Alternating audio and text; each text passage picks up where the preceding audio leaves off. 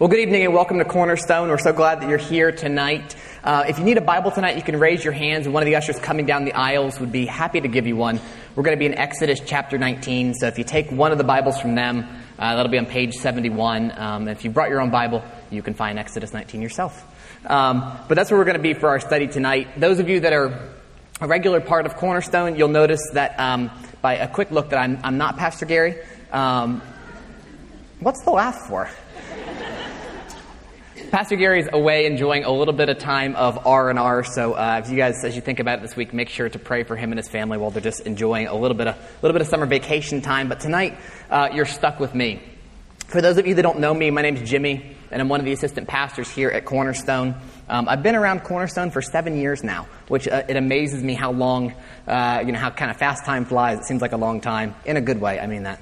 Um, but uh, yes, I've been here seven years, and I'm married to my lovely wife, Amy, and we have a five month old daughter named Haven. And can I show you a picture of Haven? Yeah, I don't know why I'm asking. I'm the one with the remote. Here she is. is she, there she is. That's Haven. I know. She is the cutest baby on planet Earth. It's, it's been decided. But we, we, love her. She's a joy to us. Um, and uh, she's still learning to sleep. We'll, we'll, work on that. I tell, I tell parents who have like adult kids that and they laugh at me. Um, but she's really great. So she's, she's here this evening as well. Well, last week, Pastor Gary continued his study through the book of James. Uh, he mentioned that he's got a really busy summer uh, travel schedule, and so, in as much as he's here and has the ability, he'll pick up that study when he's here. Uh, and then some of the off weeks, uh, some of the other pastoral staff here at Cornerstone will help cover.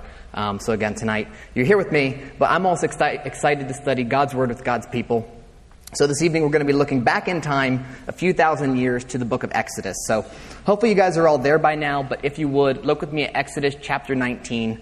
We're going to start in verse 1 and read um, a large chunk of the chapter here, so don't mind a little bit. Um, it's quite a bit of reading up front, but then we'll dive into it together. Exodus 19, verse 1. It says, In the third month after the children of Israel had gone out of the land of Egypt, on the same day they came to the wilderness of Sinai.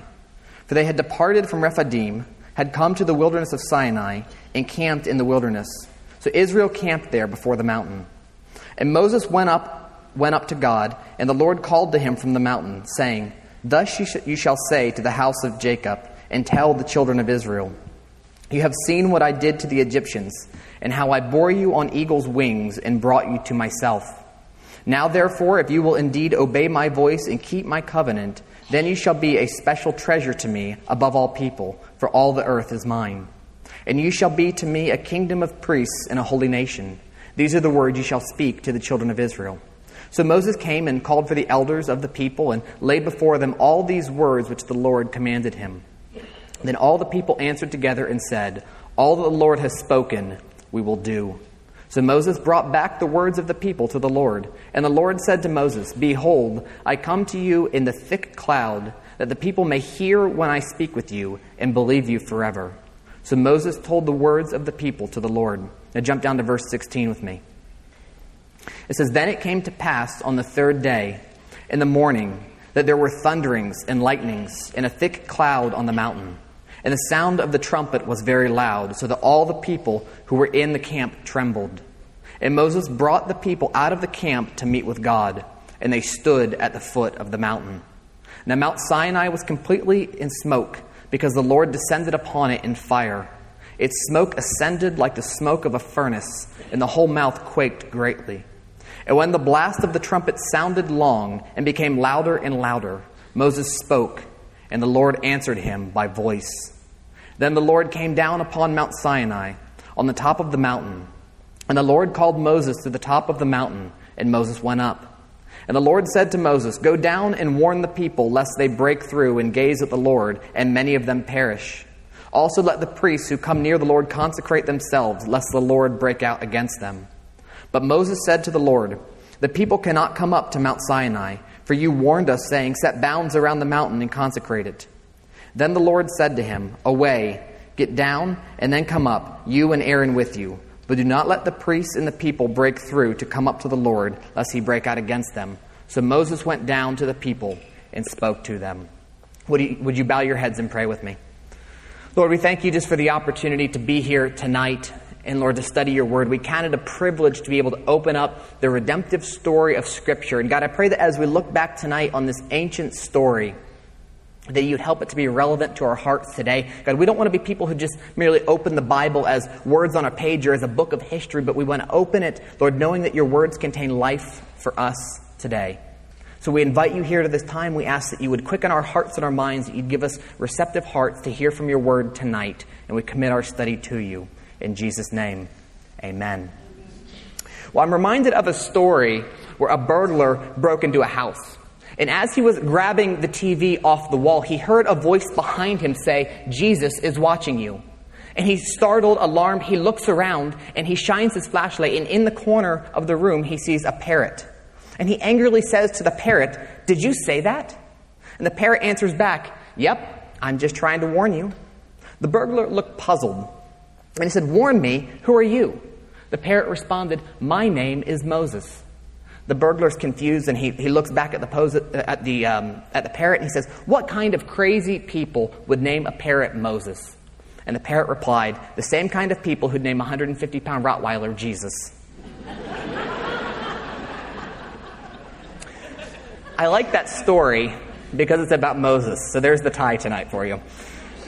But we come to a story here in Exodus chapter 19, not about Moses the parrot, but about Moses the man.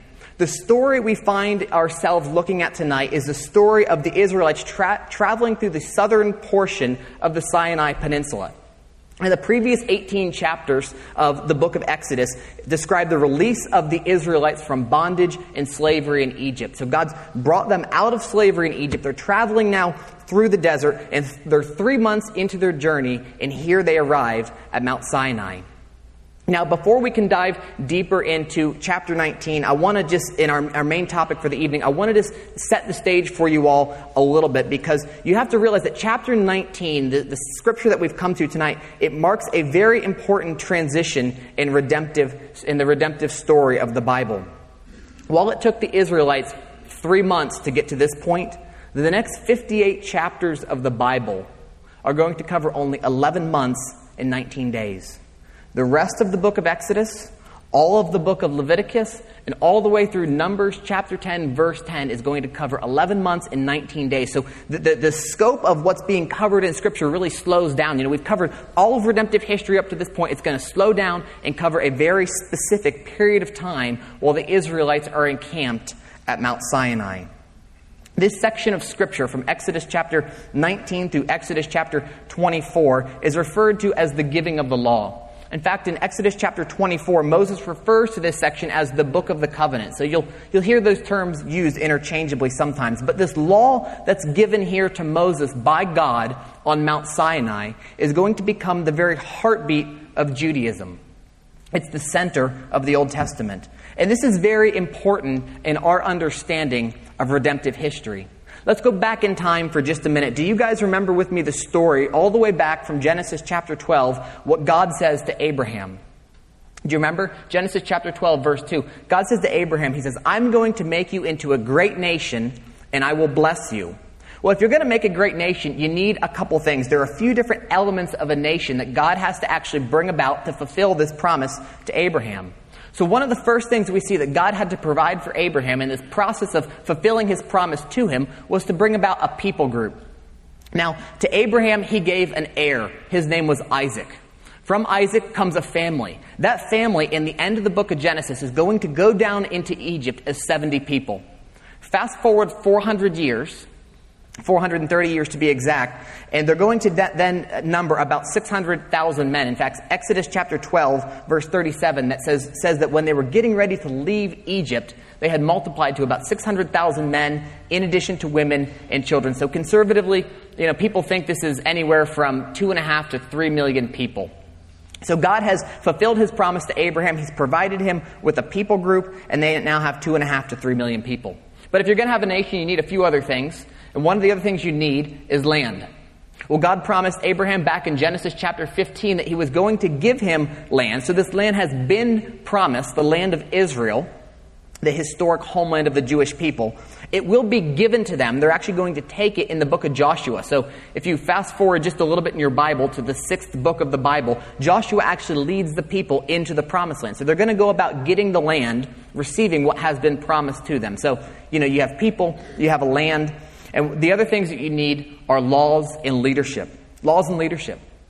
In this story here from Exodus 19 to 24, we see both those things take place. The people are given the laws. They're given the book of the covenant. This is kind of akin to our Bill of Rights or our Constitution. It's the treaties for how the people of Israel are supposed to live in relationship to God. And they're also told who their leader is to be. Now, we're introduced to this guy, Moses.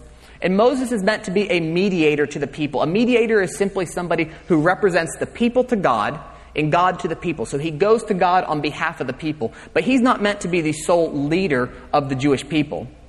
The Jewish people are intended to be what's called a theocracy. They're meant to be a nation that is governed by God. God had set up the nation of Israel in such a way that their, their whole framework was to be a nation who followed after the leadership that He gave to them based upon the principles that He outlines here in the Ten Commandments that follow. And so they're intended to be a people who looks to God in a, for, uh, for leadership and as a king. I love the way uh, Dr. Peter Gentry describes this. He says that God desired to rule in the midst of his people as king. He wanted to direct, guide, and instruct their lives and lifestyle. Yet he wants to do this in the context of a relationship of love and of loyalty and trust. And so that's the whole goal of what God's doing here. He's setting apart this people group for himself, and he says, Hey, I'm going to make you into a great nation, and I'm going to bless you. I'm going to provide people. I'm going to provide land. I'm going to provide laws and leadership. And I want you to be a people set apart for my purposes who's governed and directed by God. And so that's what we see happening here in Exodus chapter 19. So after a bit of a lengthy introduction, look with me again at Exodus chapter 19, verse 1. Again, it says, In the third month after the children of Israel had gone out of the land of Egypt, on the same day they came to the wilderness of Sinai. For they had departed from Rephidim and had come to the wilderness of Sinai and camped in the wilderness. So Israel camped there before the mountain. So they've been traveling again for three months at this point, and if I can direct your attention to the screen for just a minute, you can see just a map. Uh, over here on the left side of the screen, we have Egypt. Uh, over here in what would be kind of the center top of the screen is the land of Canaan. This is the modern day land of Israel. And so, you know, they don't take a direct route, right? God takes them as they leave out of Egypt all the way down to Mount Sinai, which is in the south part of the Sinai Peninsula uh, in, in modern day Saudi Arabia. And so they travel, you know, from the region of Goshen in Egypt down across the Red Sea and all the way down to Mount Sinai. This journey of a few hundred miles is going to take them three months. And during this time, Exodus 13 tells us that, you know, God leads them in a pillar of cloud by day to shade them from the, you know, the harsh des- desert sun. And he leads them in a pillar of fire by night to provide some warmth, warmth for them on the cold desert nights. Exodus chapter 16 it tells us that God provided a diet for them of quail and of manna so they would have sustenance. We're even told that God provided water from a rock for the people to drink. And finally, after three months of travel, they now arrive at the base of Mount Sinai. Mount Sinai, um, and you can Google pictures of it. There's, it's actually a little bit debated where uh, historic Mount Sinai is versus, you know, where different groups claim that it is. But uh, the commonly believed place for Mount Sinai is 7,500 feet of sheer granite that rises out of the desert floor. That's really a beautiful sight to behold. And so they're taken, you know, from the desert, and all of a sudden they arrive at the base of this large mountain in front of them. Now, from verse 3 through the end of the chapter, we find a little vignette, a little story inter- detailing the interaction of the people with God. I want you to notice tonight because, in a very intentional manner, God is teaching the people something about Himself. He's teaching them a foundational principle of how it is they are to relate to Him. God is teaching the people that, they, that they are to approach Him with awe. This is the foundational principle for how it sets the stage for all the rest of the way of how the people are to approach God. They're supposed to approach Him from a posture of awe of who He is and what He has done on their behalf. God is revealing Himself as an awesome God who is worthy of their worship. So if you're here tonight and you're a believer in Jesus Christ, if you're here tonight and you would describe yourself as a child of God, I want to ask you to take just a minute to fire your inner lawyer and to open your heart and to ask yourself a question tonight. Does your all of God match his awesomeness? Does your all of God match his awesomeness? I'm going to talk for just a couple minutes about a few concepts, uh, a little bit about the concept of all, and then I'm going to give you five characteristics of a life in all of God. Well, I don't have to tell you that we live in a world that is constantly pandering for our awe. I mean, the concept of awe has invaded even our vocabulary. We use awe to describe something that exists beyond the realm of the normal human experience. If something is incredible, if it's breathtaking, if it's just larger than life, we describe it as awesome. If something is terrible, if it's difficult, if it's unexpected or very bad, we describe it as awful. But all could simply be described as a feeling of reverential respect mixed with fear and with wonder. In the context of what we're discussing, all is the realization that God is big enough and powerful enough to create the universe, yet He's also intimate enough to be concerned with you and me. And as human beings, we are hardwired for awe. I mean, this thing called awe, it stirs deeply within the hearts of each one of us. This is the reason that on a beautiful summer night we can go out and we can look up at the night sky and appreciate the stars. This is the reason we long for tall mountains and for quiet, winding roads. This is the reason that we shout and scream when our team wins the championship. Ladies, this is the reason that you spend hours and hours searching for the perfect pair of shoes. Guys, this is why we salivate over the 24 ounce steak at Outback. Millennials, this is why we wait days in line for the newest edition of the iPhone. And it's awful, those of you that wait days in line for anything else. But as people, we are hardwired for all. The reality is this that God created an awesome world and He gave us a capacity for awe. I mentioned that we have a five month old daughter, and you know I'm convinced of this concept nowhere more than when I watch her because she's beginning to you know open her big blue eyes and look at the world around her. And it's amazing how much she's in awe of just the little things. You know, we'll, we'll be carrying her and walk into a room where a fan is spinning, and she sees it, and all of a sudden, it's just watching the fan. Now, I was carrying her the other night. We were out for a walk, and it was kind of dusk, and uh, the street. I was carrying her in front of me, and the street lights kicked on, and she saw the street lights, and as, as I'm walking, her head's just like this, you know, with the street lights. Like she watches these little things. She's so excited when she finds her toes. She loves to reach out and touch dad's nose. I mean, she's excited with different tastes and with different smells and with different sounds. All these things are so interesting to her. But we live in a world that is awesome. I mean, think about the power of a summer thunderstorm or the quiet of a winter snowstorm. Think about the constant rhythmic pounding of the ocean waves, that God intentionally made a world that is awesome for us to appreciate. But the reality is this that that all that God created in the world, all is meant to point us to the Creator.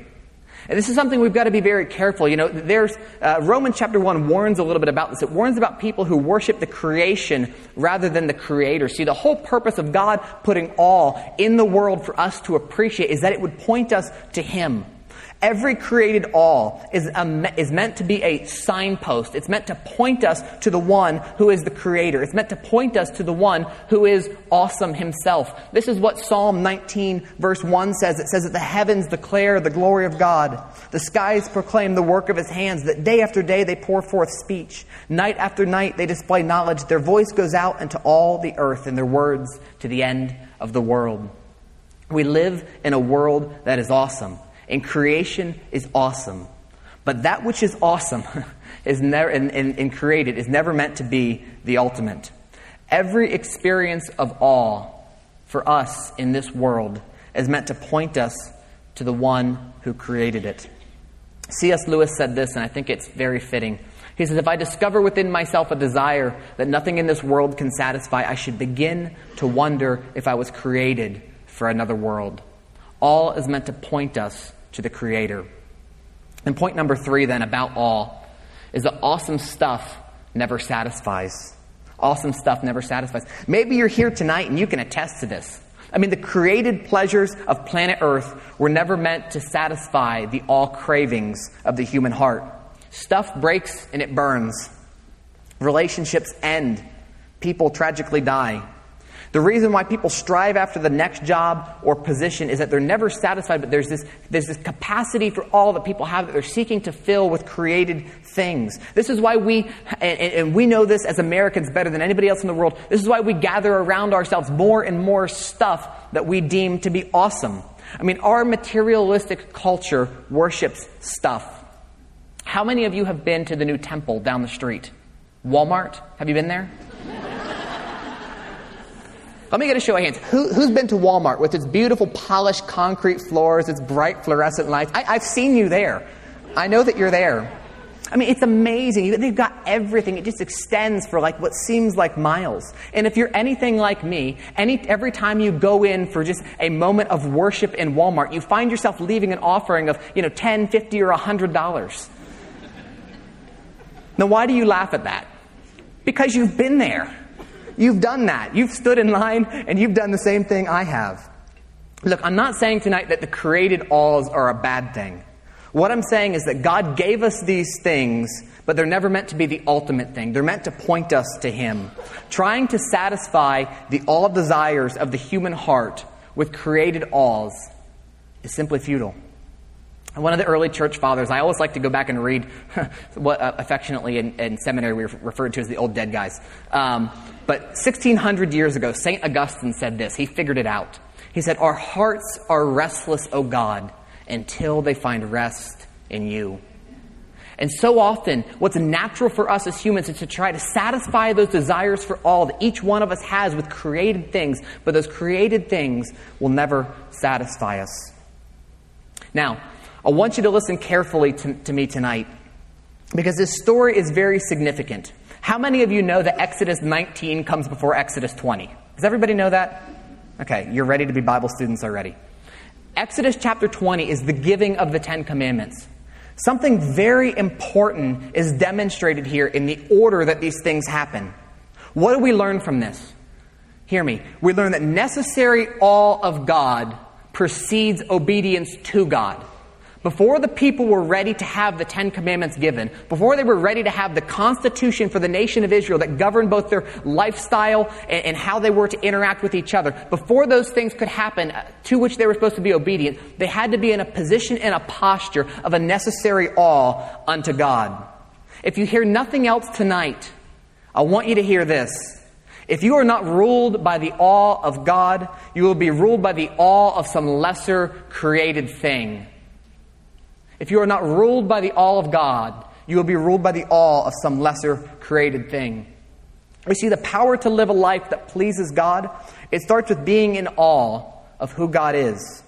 So, as you're asking that question tonight, as you're asking yourself that question, does my awe of God match His awesomeness? In the remaining time, I want to give you five points, five characteristics of what a life in awe of God looks like.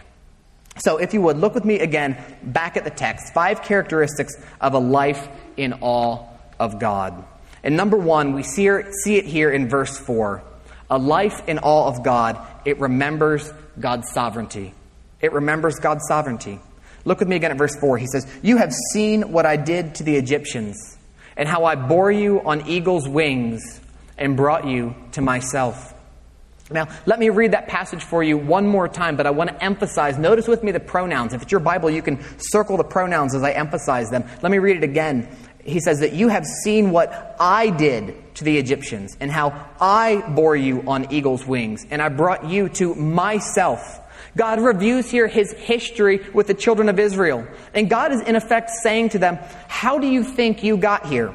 Do you remember those plagues in Egypt? That was me. Do you remember crossing the Red Sea? That was me. Do you remember the manna and the quail in the wilderness? That was me. Do you remember all those difficult places along the journey? Those difficult places where you didn't know what the outcome was going to be, when life seemed so uncertain. In those moments, I was the one who was with you, and I was actually in the process of bringing you to myself. This is the radical thing here that we need to understand about who God is. See, He's in the process of bringing each one of us to Himself. The journey that ends in us bowing a knee in all of who God is is not always an easy one. It wasn't necessarily for the children of Israel.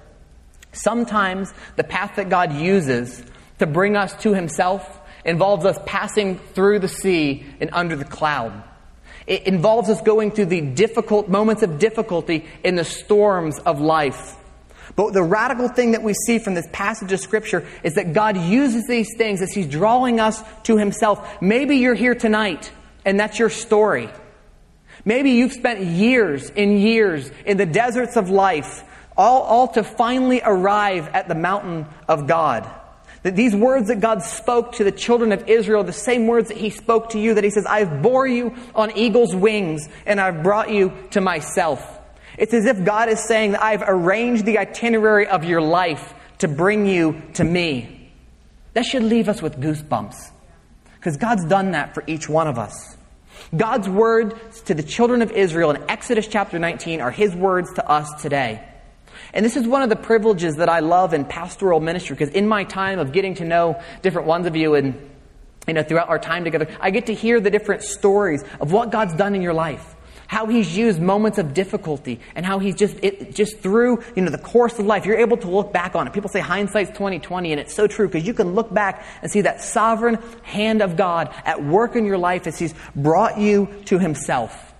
He never promised us that the road would be easy. So god wants us often to look back and to reflect on those moments of his faithfulness to us for the Israelites, he needed to take them to a specific location for that to happen. God had a specific location of Mount Sinai in mind. He needed to take the Israelites to a place where all the distractions of Egypt were behind them and they could focus. Now, for us, it's not about location, but it is certainly about relation. God wants to take each one of us to a place where we can look back and we can see His sovereign hand at work in our lives. Sometimes we've got to remove distractions.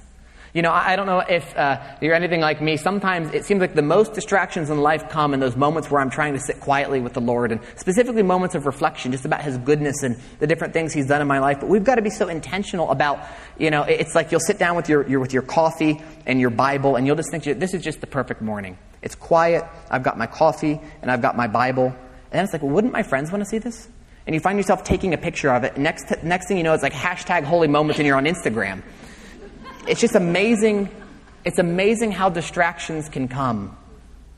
But God wants us to be intentional about taking moments in all of what He's done for each one of us as individuals and remembering His sovereign hand at work in our lives.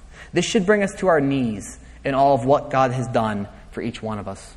So, number one, a life in awe of God, it remembers God's sovereignty. But number two, it responds in obedience. It responds in obedience. Look with me again in Exodus 19 here. Look with me at verse 5 and see what he says. He says, Now therefore, if you will indeed obey my voice and keep my covenant, then you shall be a special treasure to me above all people. For all the earth is mine. And jump down to verse 8. Notice the people's response here. It says, Then all the people answered together. So, I mean, they're saying this in unison. They all say together, All that the Lord has spoken, we will do. Yet again, allow me to draw your attention to just these few specific words here in verse 5. If you will indeed obey. Five words. We find here a very important conditional clause. God is saying, if you will obey in verse 5, then verse 8, then I will do this. This is language that sounds very much like a contract. It's contractual language. And what it does, it implies an action and an obligation on both parts. If you will do this, then this will happen. There's an action and an obligation on both parts here. It's a conditional clause. What is the obligation for the people of Israel? We see it there, the word in the middle of verse 5, it's obey. And in fact, he even goes a little bit further there. He actually expounds on it. He says, obey and keep. And so we see there this obligation on behalf of the people to obey. Now, obedience is kind of an interesting thing to talk about because for human beings, it's not a natural thing to us. Obedience is not natural to Jimmy Mullen. Just ask my wife. We're free will beings. In that sense, we're self determinate beings. We have the capacity to make our own decisions. Again, you know, we need to look no further than parenthood to understand this. Uh, it's kind of funny. I used to look forward to going to bed at night. And then we had a baby. And, you know, it, it's funny because at nighttime now I feel less sometimes like just a human and more like a hostage negotiator. Except in reverse. And it's like, please, just do, do, I'll give you whatever you want. Just stay in there and go to sleep. And, and just hoping that she'll go to sleep. But, you know, what is the one word as parents you never have to teach your kids? No. They pick that word up all by themselves. What you have to teach them is, yes, dad. What you have to teach them is, yes, mom. You have to teach them to obey because it's not natural for us as humans. And as adults, we're no different. I mean, when a moment that requires obedience comes for us as adults, what do we do? We hem, we haul, we make excuses, we stall, we drag our feet. Here's what I find is we often end up blaming the law for our disobedience. We say to ourselves, that's a stupid law. Have you ever said that? That's a stupid law. How many of you, how many times have you been driving on battlefield and thought to yourself, well, this really should be a 45? I've seen you pass me. And that's just the pastors. But we have this capacity, we justify it then. We say, well, if this were a 45, then I wouldn't be breaking the law. The problem's not me, the problem's the law. The law's stupid. That's what we do. We, we, blame, we blame the law for things and we justify it. We say, well, you know, it's okay. I, I'm, I'm trying to, you know, I'm going 45 so I'm not late for church. And we pat ourselves on our back for being on time to church. We have the capacity as people to be our own best inner law firm and to justify our disobedience. I want, to, I want you to hear this, though. I want to submit to you tonight that the problem is not with the law. In fact, in the case of God, the problem is never with the law. Obedience is not first a law problem, obedience is an all problem. Obedience is not a law problem, but it's an all problem. See, obedience should flow from our lives. Obedience to God's law should be looked at not as an obligation, but as an act of worship. It's us saying that in light of the goodness of God, in light of Him rescuing me from myself, doesn't it stand to reason that I'll follow, I'll follow with my life the plan that He's laid out for how it is we should live? Let me follow what He's laid out as the best course for life. I will obey God that it might go well with me and bring Him glory. Now, it's interesting because uh, 40 years after this story occurs, after what happens here in Exodus 19, 40 years after, after a story of disobedience for the children of Israel, after their wandering in the wilderness, 40 years later, Moses uh, gives some very interesting advice to the people. In Deuteronomy chapter 32, you can just listen to what it says from the NIV. Moses says, Take heart, take to heart all the words I have solemnly declared to you this day, so that you, command, you may command your children to obey carefully all the words of the law Verse 47 is very interesting. These are not just idle words for you, they are your life. For us as people in awe of God, the Word of God should be our life. We should make it our act of worship in all of who God is, that we respond to Him with obedience, knowing that He knows better than we do. And He's got a plan for how it is that we are to live. That our, our obedience is not an obligation, but it's an act of worship unto God because of what He's done for us. So, a life in all of God, number two, it responds in obedience. Number three, though, a life in all of God, it recognizes God's transcendence. And um, look with me here at verse 12, and we'll continue in Exodus 19. It recognizes God's transcendence. Verse 12 God said, You shall set bounds for all the people around for the people all around, saying, Take heed to yourselves that you do not go up to the mountain or touch its base. Whoever touches the mountain shall surely be put to death. This is one of those passages that I find people getting all bent out of shape over. Um, you know, specifically because we live in a culture today where people question God for setting boundaries. That could be another sermon in, of it, in and of itself. But transcendence is simply a theological word that means distance. And it means distance, not in the sense of necessarily far away, but it means distance in the sense of God's, his existence beyond the physical world. We could describe it as God's kind of otherness. He's outside of and beyond his creation. And this is a very fitting idea based off how God reveals himself. Look with me a little bit further down here in the chapter. Look at me again at verse 16. See what happens.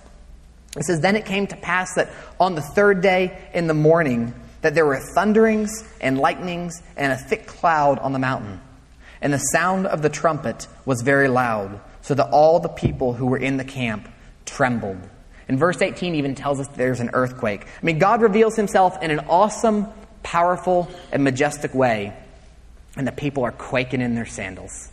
The people are not designed to be able to approach this level of majesty. And when, they're, when they find themselves here before God at Mount Sinai in this awesome moment, they're just completely undone. I mean, this is the God who is never ending. He's absolutely powerful. He's utterly consistent. He's totally independent. He sustains all things by the power of His word. And in this moment where they're faced with the awe of who God is, they just don't know what to do. They're met with their, they're, they're met with, you know, who God is. And in light of who God is, they find themselves to be completely inadequate. I think that's a healthy thing because transcendence realizes the otherness of who God is. I want you to hear me tonight, family, because I'm afraid that we live in a time when our ideas of about God are unworthy of His majesty. One of the problems is that we've made meeting with God into all too ordinary of a thing. Now, the Bible tells us that we can approach the throne of grace with confidence, right? Because of what Christ has done for us, that we can actually have access directly to the Father. I'm not, I'm not saying that that's not the case. What I'm saying is sometimes as people, we become too casual in this relationship. We treat God a little bit like we treat Santa at the mall. We approach him hoping to get our picture taken with him to tell him how good we've been, we've been this past year and then tell him all the different things he can do for us. But the proper thing for us to do is to respond to God's glory with reverence and with awe.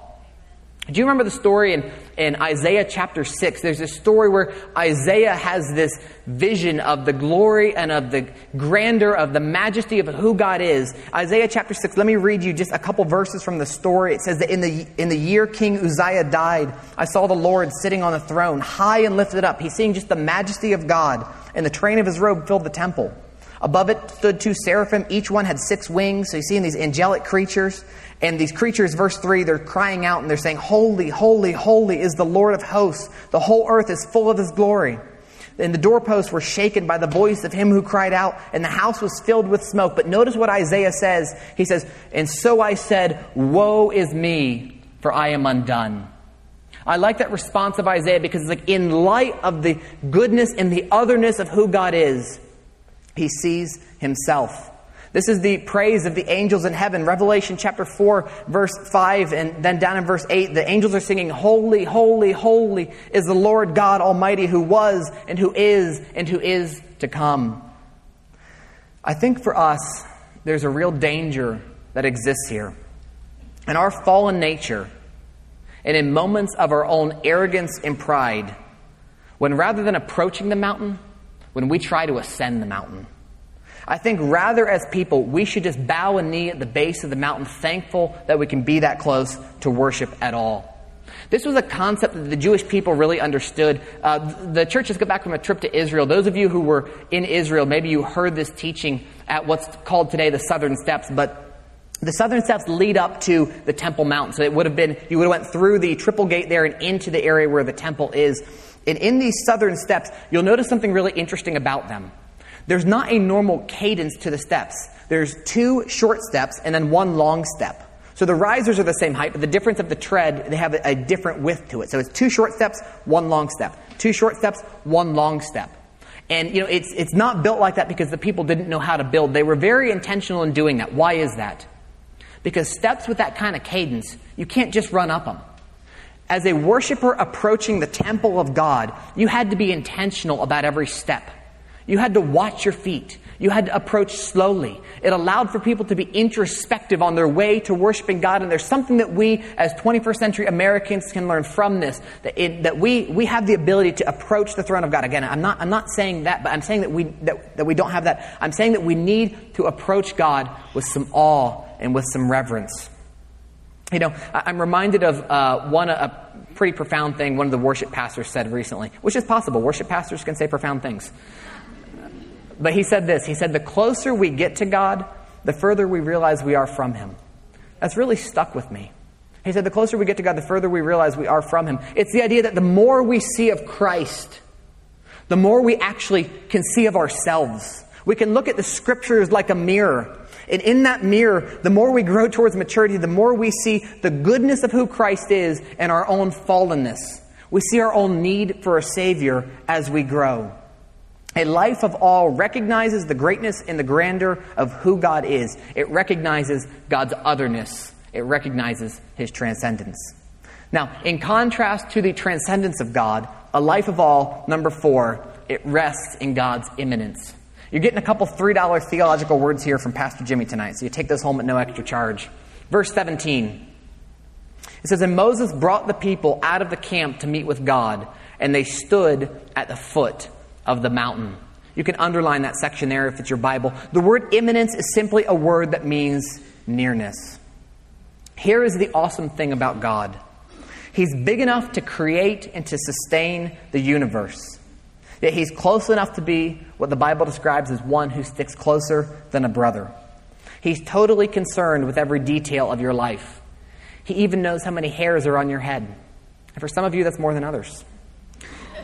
If you know Christ, you never go through a difficult moment in your life alone.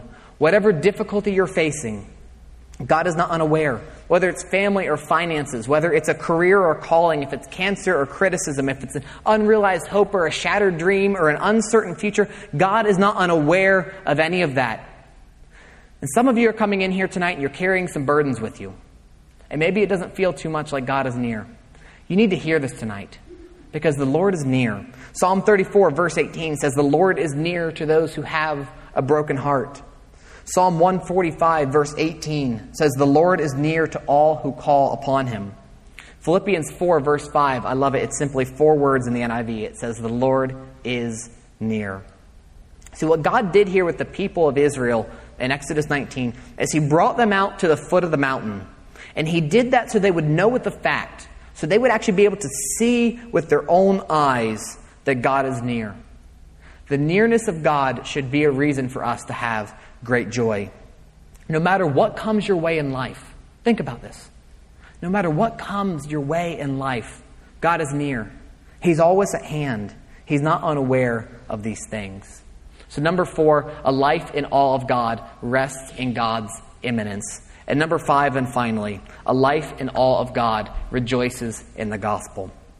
Turn with me to the New Testament, to the book of Hebrews, if you would, because I want to I wanna show you kind of one final thing here that bookends this larger story, because the author of the book of Hebrews is going to use this story here from Exodus chapter 19 as a powerful teaching tool to illustrate the glory of the new covenant, the gospel of what Jesus has done for us. So look with me at Hebrews chapter 12, verse 18. I, see, I still hear pages turning. It's music to my ears. Verse 18 For you have not come to a mountain that may be touched and that burned with fire, into blackness and darkness and tempest, and the sound of a trumpet and the voice of words, so that those who heard it begged that the word should not be spoken to them any more. For they could not endure what was commanded, and if so much as a beast touches the mountain, it shall be stoned or shot with an arrow. And so terrifying was the sight that Moses said, I am extremely afraid and trembling. Verse 22. But you have come to Mount Zion, to the city of the living God, to the heavenly Jerusalem, and to an innumerable company of angels, to the general assembly, to the church of the firstborn who are registered in heaven, to the God of the just of all, to the spirits of just men, just men made perfect, and to Jesus, the mediator of the new covenant. Here, the author is drawing a powerful contrast between these two mountains between Mount Sinai and Mount Zion, between the mountain of the law and the mountain of grace. And let me illustrate to you this way. You can look at the screen because Mount Sinai was a place of fear and terror, but Mount Zion was a place of love and grace. Mount Sinai was in a lonely desert, but Mount Zion is the city of the king. Mount Sinai concerned earthly conduct, but Mount Zion, the new covenant, what Christ has done for us, is all about, it concerns our heavenly citizenship. At Mount Sinai, the law was given, and we saw that mankind is guilty before God. But the awesome part, what we see here in Hebrews chapter 12, is that at Mount Zion, mankind is made perfect by God. Mount Sinai was about the law. Mount Zion is about grace. Mount Sinai was about death. Mount Zion was about life. Mount Sinai was um, Mount Sinai was mediated by Moses. He was the one who represented the people to God. But at Mount Zion, it's mediated by the perfect mediator between God and man, the man Jesus Christ. And so here's what the author's trying to say. In light of this contrast, if the first mountain was meant to invoke a response of worship and of awe from the worshiper, then the second mountain, Mount Zion, the gospel message of Jesus Christ should evoke even a greater sense of awe within the worshiper. Here's the radical thing about the gospel of Jesus Christ that has never been about our ability to get up the mountain to God. That God actually came down the mountain to us. That He did for us what we could never do for ourselves. He lived the perfect life that you and I could never live. Where the law shows us to be guilty, it shows Him to be righteous. He died the death to pay the penalty that you and I could never pay, and He rose again to life. Do you know why this is awesome? Because true life is a person, and His name is Jesus. And this is something that we should approach with awe. I find fitting here the words of Dr. Graham Scroggie when he said, The story which began in a garden ends in a city. And between the two, there stands a cross. A cross where the tragedy of the garden is transformed into the triumph of the city. So, as you're here tonight and you're asking that question, do I live a life in all of God? Does my all match the awesomeness of who God is? You can use these five things to help test that, to help answer that question. Because a life in all of God, it remembers God's sovereignty, it responds with obedience, it recognizes God's transcendence, it rests in His immanence, and it rejoices regularly in the gospel. Let me leave you with the words of Hebrews chapter 12, verse 28. I like it from the NIV best. I'll read it to you. It says, Therefore, since we are receiving a kingdom that cannot be shaken, let us be thankful and so worship God acceptably with reverence and awe. May we be people who live a life in awe of God and what He's done for us. Would you bow your heads and pray with me? Lord, we thank you for these stories in Scripture, and we thank you for the things that we can learn. We thank you for this, uh, this revelation you gave of yourself as the awesome God, the creator of the universe, here in Exodus chapter 19 to the people. And God, we confess, just like the author of the book of Hebrews wants us to learn, that if that first mountain which brought the law was worthy of, of awesomeness, then God, the new covenant, the gospel of grace in Jesus Christ, what you've done for us, the fact that you came down the mountain to us, it's worthy of that much more awe. I pray that you'd help us to be people who can live lives of obedience to you because we stand in awe of what you've done for us. God, we thank you for the glory of the new covenant. We thank you for Jesus. We thank you for doing for us what we can never do for ourselves. And I pray for anybody who's here tonight, maybe they're struggling in an ongoing pattern of sin. I pray that you'd help them to, to realize it's not maybe a law problem, but it's an all problem. You'd help them to live their life in all of you, and in that all, they'd be able to live for you in obedience. God, we ask that you'd help us where we're weak. We pray that you'd remind us regularly of what you've done for us, Lord. We stand in awe of who you are. And we thank you that we have this opportunity to be here together tonight. I ask that you'd watch over and bless us till we come together again. And we pray this together in Jesus' name. Amen.